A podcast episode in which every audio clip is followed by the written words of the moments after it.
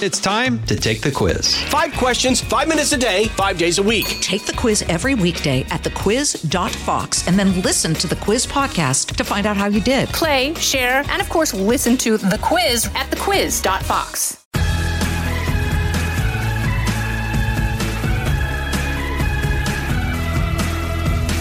All right, you I want you to do some imagining again. Imagine you're going to meet with the CEO of a successful high net worth wealth management firm. Fancy, right? You take the elevator, which silently zooms you to a beautiful suite of offices where you're greeted with coffee, sparkling water. The whole place feels like a cocoon of success where the goal of everyone there, especially the CEO, whose personal goal is to help you grow your wealth and help you invest your inheritance, is to help you grow your money. Okay, I said imagine for those of you saying, Liz, that's not me yet. I don't have that kind of wealth. But would you think, as you shake that CEO's hand, pretty good for a guy who grew up in a home with no running water and no indoor plumbing and no understanding of how to save or manage money? I'm going to say most likely not, but that's what makes my guest today someone really worth listening to. Ted Oakley was one of five children born in Toccoa, Georgia, to a preacher and a stay at home mom. His first job was at the age of six. Okay, do you feel guilty now? Age of six, delivering TV guide magazines and woven baskets door to door. And then at age seven, he got a job at a furniture store sweeping up dust from the floors. Today, he is the founder and CEO of Oxbow Advisors, a Texas based money managing firm that counts high net worth families as clients. But he is not stingy, by the way, with his expertise he's earned over the years in how to grow money. Ted's the author of nine books, including the Psychology of Staying Rich, I like the title of that, and Rich Kids, Broke Kids, The Failure of Traditional Estate Planning. Ted, welcome to Everyone Talks to Liz. Thanks so much for coming on. Thanks for having me, Liz. I find this fascinating. I mean, part of your expertise today is to help clients who inherit you know, sometimes boatloads of money and ensure that they don't lose it or fritter it away, hence the title Rich Kids, Broke Kids. Considering your background, that's quite a pendulum swing, and, and we wanted to hear how you did it. So I want to start on that first end of the pendulum. Uh, and it's sort of, I guess, like the Dusty Springfield song, You're the Son of a Preacher Man, right?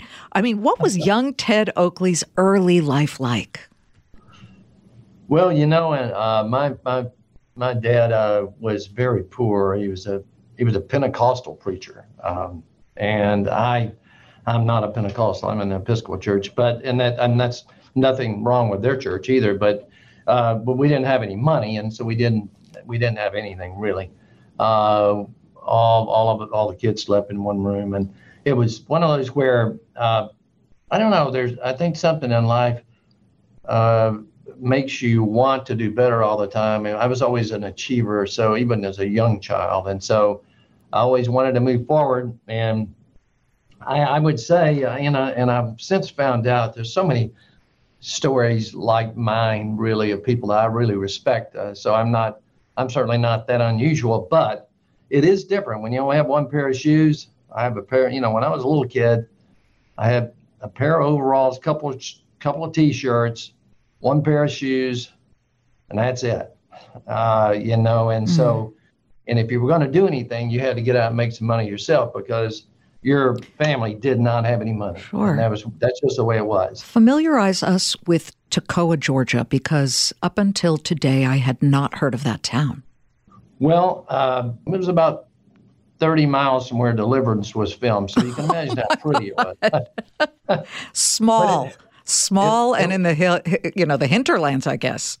Oh yeah, and it'll tell you what it looked like too. And you went up, and so you know that was back in the days when they had moonshine stills and dirt roads, and uh, you know, we, I don't, I I remember vividly getting stuck so many times on red dirt roads. It's raining, uh, the bridge washes out. There's so many things I can tell you about that, but you didn't have, you know, the only, the only paved roads were the main highways, and that's it. Everything else was dirt road, and uh, you had to be able to get through those. And and uh, but that was a different time, and it was but such a beautiful part of the world and such great people. Uh, I have wonderful memories. We just didn't have any money. that's the bottom line. And so that's the way it was. Well, Dolly Parton, I love that song, Coat of Many Colors, where she talks about how her mom put together a bunch of rags because they didn't have any money. And she called it the Coat of Many Colors, and the kids laughed. But the mom said, Dolly, one is only poor if one chooses to be. And it sounds like that was your childhood. It was warm and loving. You just didn't have a lot of money. Yeah, I mean, you know, it interesting enough when you when your, your dad is a minister like that, that, that's pretty much the focus of the family. It's not like, you know, you don't. It's not like you're going to be doing anything else. I mean, it was it was a rarity if you ever, uh, you know, got a Coca Cola or mm. you know you never went out to eat or anything like that. But but it was but yes, that that's it. I mean, it's just uh, they, they my parents loved me. Uh, they didn't. You know, they had a lot of kids, and they have a lot of time for each one of us because uh, they were trying to make it work, and it was uh, my hat was always off to them because they they worked hard to keep it going. But mm-hmm. it was, you know, that's just what it was. You were saying that you always had a desire to grow and and become something, uh, but age six. Going door to door, selling TV guides or delivering uh, baskets, Tell me what that did for your psychology. I mean, it's a pretty young age to be thinking, let me go work. Was this something you were asked to do or you felt compelled to do just to contribute to the family? You know, uh, I got my uh, I got my dad and uncle to. Uh, I said, look, I I, I really want to make some money because I, I, I, wanted to buy some things. You know, I, I, wanted to be able to go buy a, an almond joy. I remember this. I loved almond joy, almond joy or a Coca Cola. Mm. Uh, back then we had big reds, but I I would I wanted to do that. But we didn't have any money, so uh, I the only way I, I said is the only way I can do something. And then my uncle remember said, you know what, I want to tell you what. I, I saw this thing where where they, you, they they'll send the TV guides and you mark them up, and so I sold them for 20 cents and paid a nickel for them. And uh, wow, you know, I was really, really, really on my own. I mean, I was a little guy walking around. I'd go spend many hours by myself, but it was always worth it because I ended up with some money and I could I could buy something other kids could, and it made me feel good. And it also gave you a taste of action reaction, working, and then you get the benefit of it and then you have more freedom to do, as you said, exactly what you want to do. Uh, as you grew older, how did the military come about? Because you did serve. And as you got older, I think I, I always am interested to know what gets people to the military. Yeah. Well, what happened with me was uh, I uh, I left home, and and, and again, I, this is not because of I had loving parents, but I, I just I wasn't I wasn't a person that was uh, designed for that particular re- religion, and that's nothing wrong with it. But that I wasn't. I left home ten days after I got out of high school. I was on my own completely. So I worked uh, and gone to a junior college, and I ended up going to a, a, a big four-year school because uh, a guy there I knew got a job for me. So I had to work full time, and I didn't think this would happen, but I needed to have two jobs in order to make it. And so I had to drop three hours. And I never remember this. And when I dropped those three hours, so I and my grades were okay, but, but I just didn't have enough time. I, I had you know I had to make a living. Right. Um, they drafted me, and so uh, and that was probably one of the best things that happened to me because when I got out, I could use the GI Bill. Ah, right, right. And then I had only one job, you know, and I had a good job, but uh, I actually took a little bit of a pay cut when I got my first job out of college. but that's the way it is. Well, yeah. So, I mean, it became a real net net win for you having served. Was there anything that you learned in the military that made you perhaps aim even higher? You know, one of the things I learned so much is that uh, you know, there was a poor kid from Texas. About that time, I moved to Texas because we were it's a roundabout story how we got to Texas, but uh, but it made me realize how big the world was and how many interesting people were out there and how many successful people. I met some really successful people uh, that just they had already had their masters. A couple of my friends had their doctorate. They were in the army, and uh, and I just realized you know how how far these people went, and they were they they really inspired me to want to do things. And so I got a lot of inspiration from people and learned. You know, I met people from all over the country and all over the world, mm. and it was really uh, it was a great experience. An eye opener, certainly, and and the shift to finance and advising people. How did that come about? Because here, having grown up so poor, you looked at this and said, "I know what it takes to make money." It's got to be protected and grown once you do have that pile of cash. Well, that's true. You uh, you learn to uh, number one, you learn to save, but you learn the, the debt side because you if you're living if you're living Friday to Friday, and I you know one of the benefits of that is that I've learned I've lived all three socioeconomic levels. So I have a real appreciation. I can get a pretty good feel for the economy because huh. I can talk to people. Uh, but what I was going to say is that one of the things that happens is that uh, I, I, my first job was with a company called Anderson Clayton Foods, and, and I developed this. I was a roundabout way developed this new shortening product for them.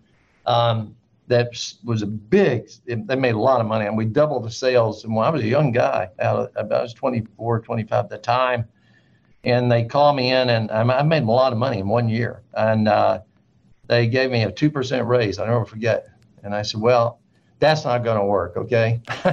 so I, uh, a friend of mine said, you know, I think I've got another friend at Merrill Lynch, and it, you could probably go to New York and work up there a couple of years.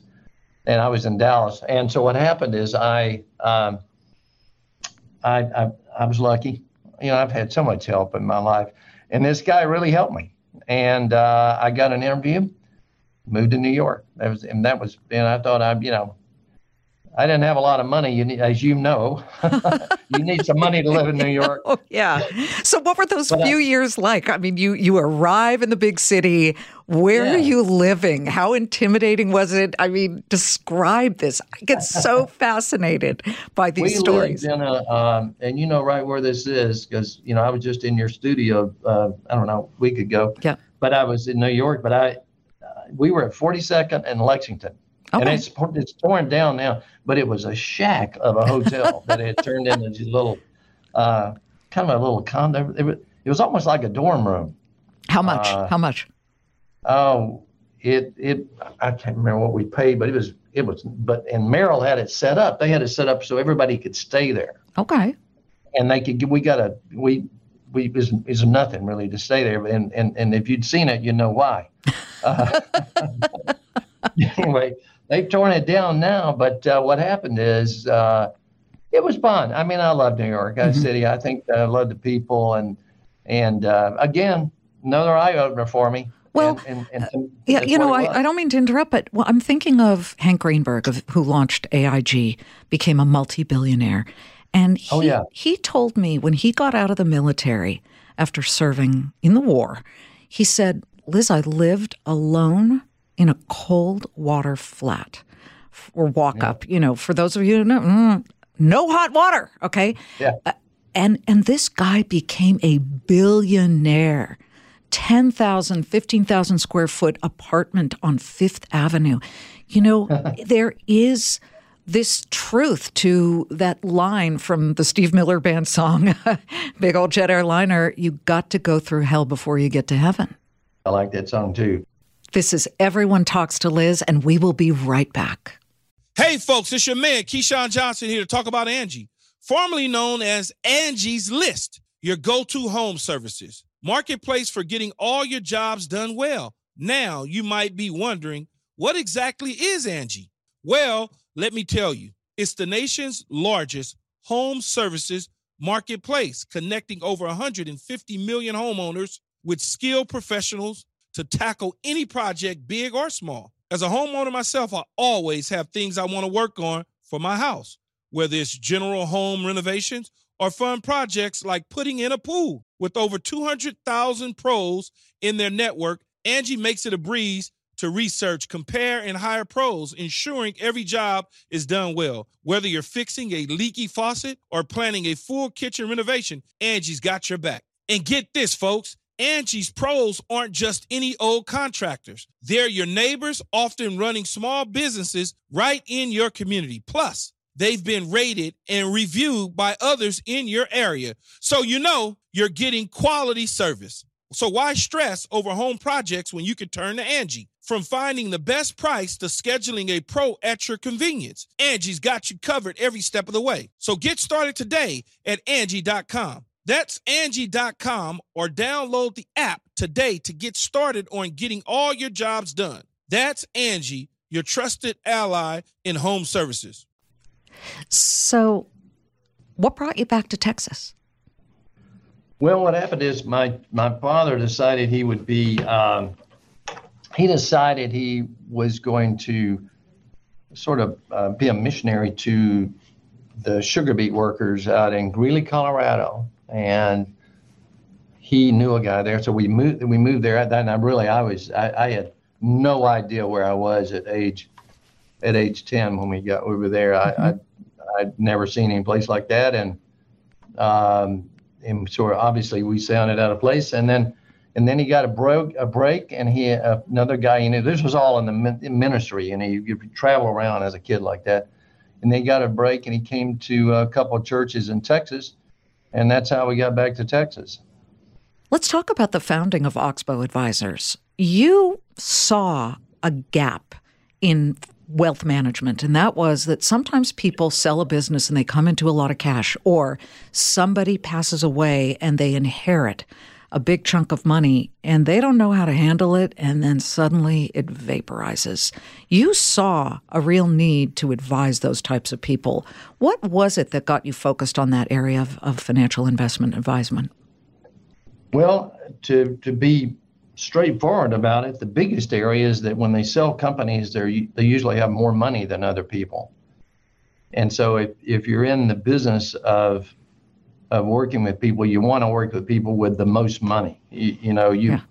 um, I, and I know you know this, Liz, but if you take somebody that has has three hundred thousand dollars, that's the only three hundred thousand they have. Mm-hmm.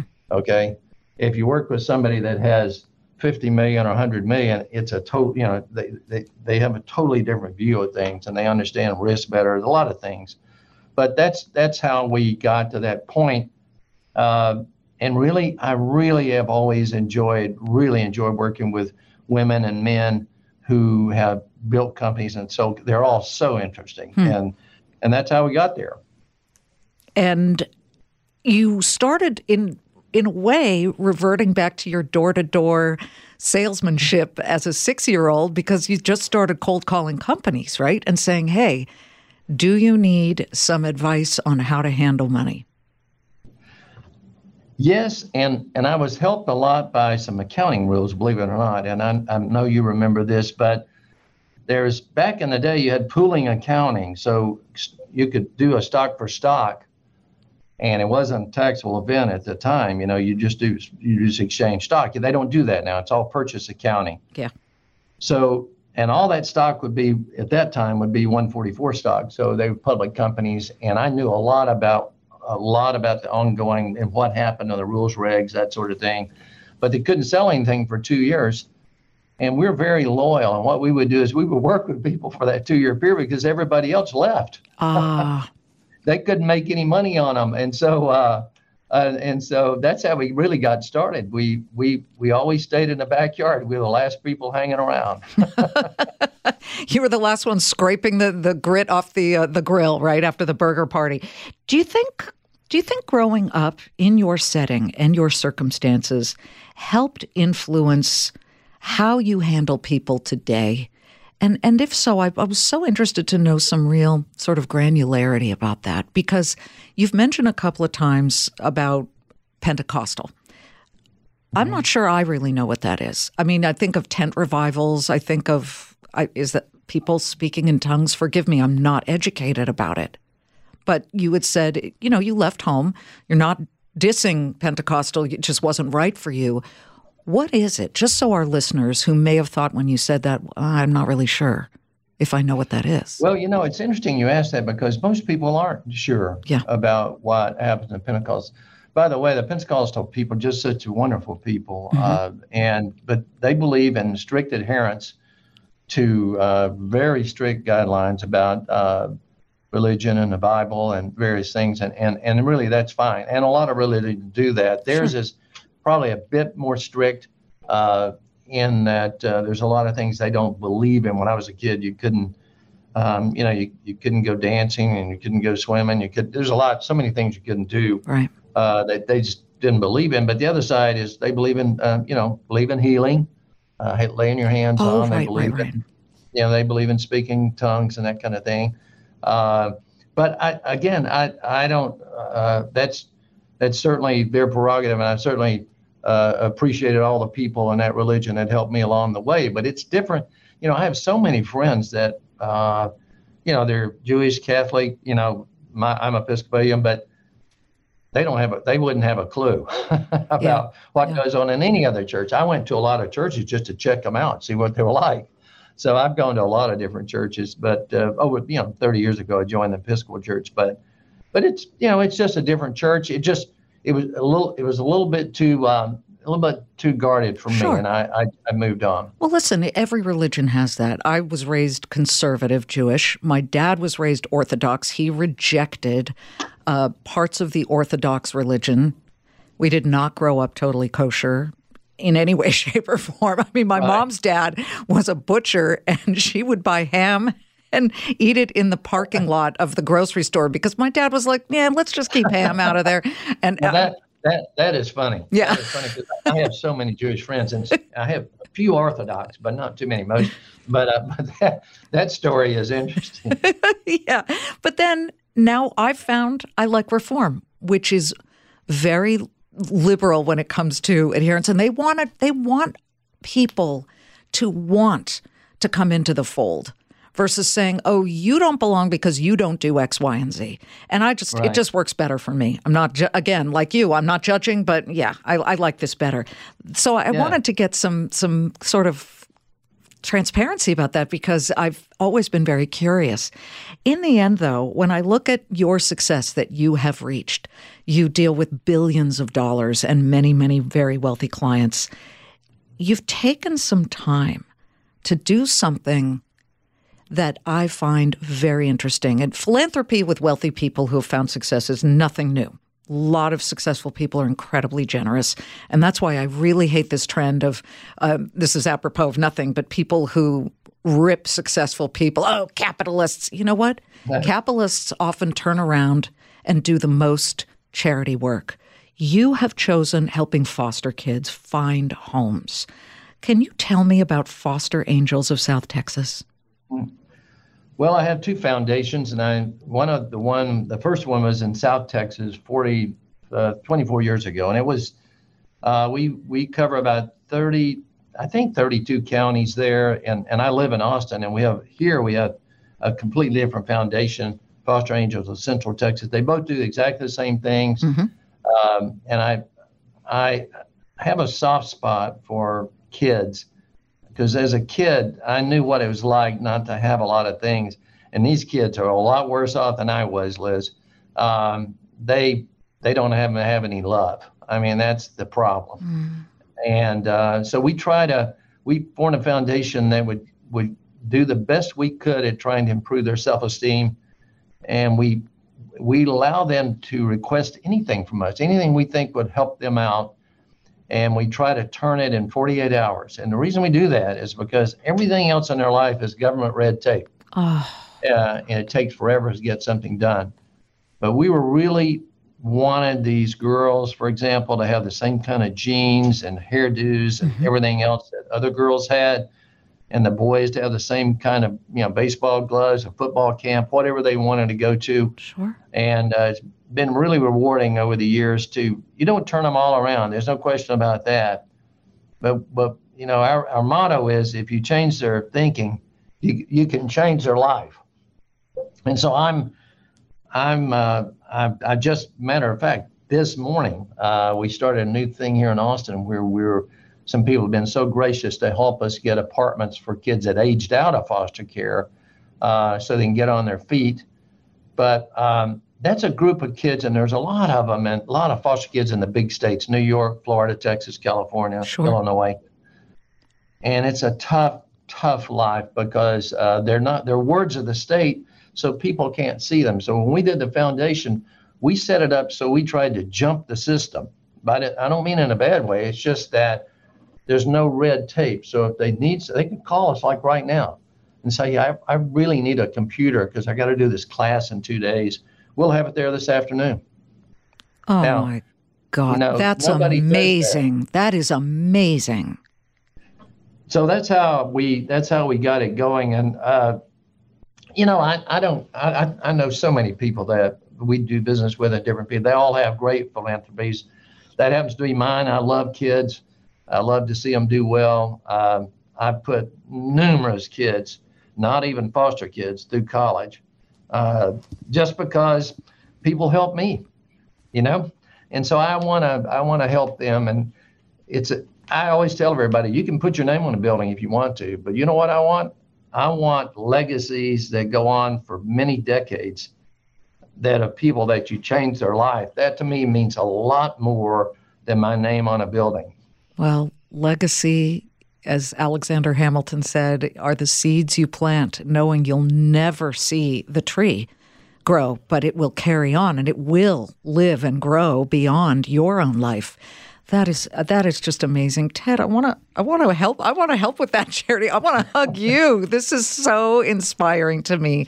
Thank you so much for telling your story to everyone talks to Liz. If you could finish up by saying something to maybe people who are listening right now who are using an excuse.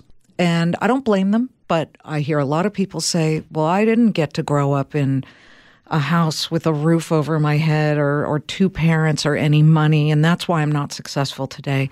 What would you say to inspire them? Well, you know, the big thing I would say, and I just gave a speech uh, on this, I was a distinguished feature at a university in the spring, and, and the topic was, uh, Liz, was resiliency. Mm. And I think when you're, and people, a lot of people think at the lower end, they think, you know, uh, other people don't have problems, but everybody has pro. Everybody's got a bag of rocks. You can be super wealthy or middle range, whatever. Everybody has some sorts of bag of rocks. Okay, and yours happens to be that you're you come from very very or mine was lower socioeconomic. And I try to remember to tell them this: if you will have resiliency, if you will be resilient, because you're going to get knocked down. If you'll be resilient, you can win, but you've got to be resilient. You've got to come back.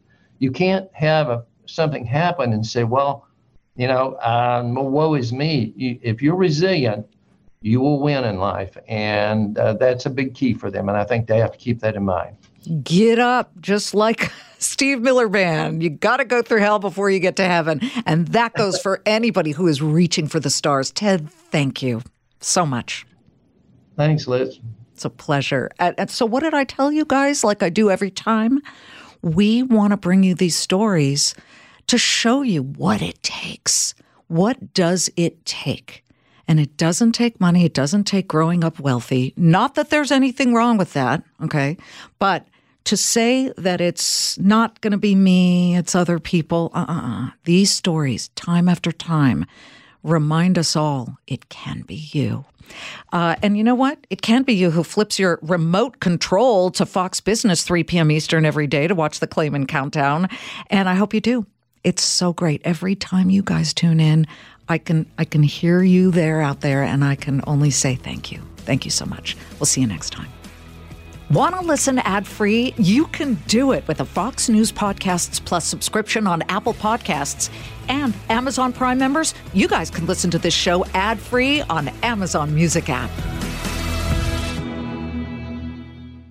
Hi, everybody. It's Brian Kilmeade. I want you to join me weekdays at 9 a.m. East as we break down the biggest stories of the day with some of the biggest newsmakers and, of course, what you think. Listen live or get the podcast now at briankilmeadshow.com.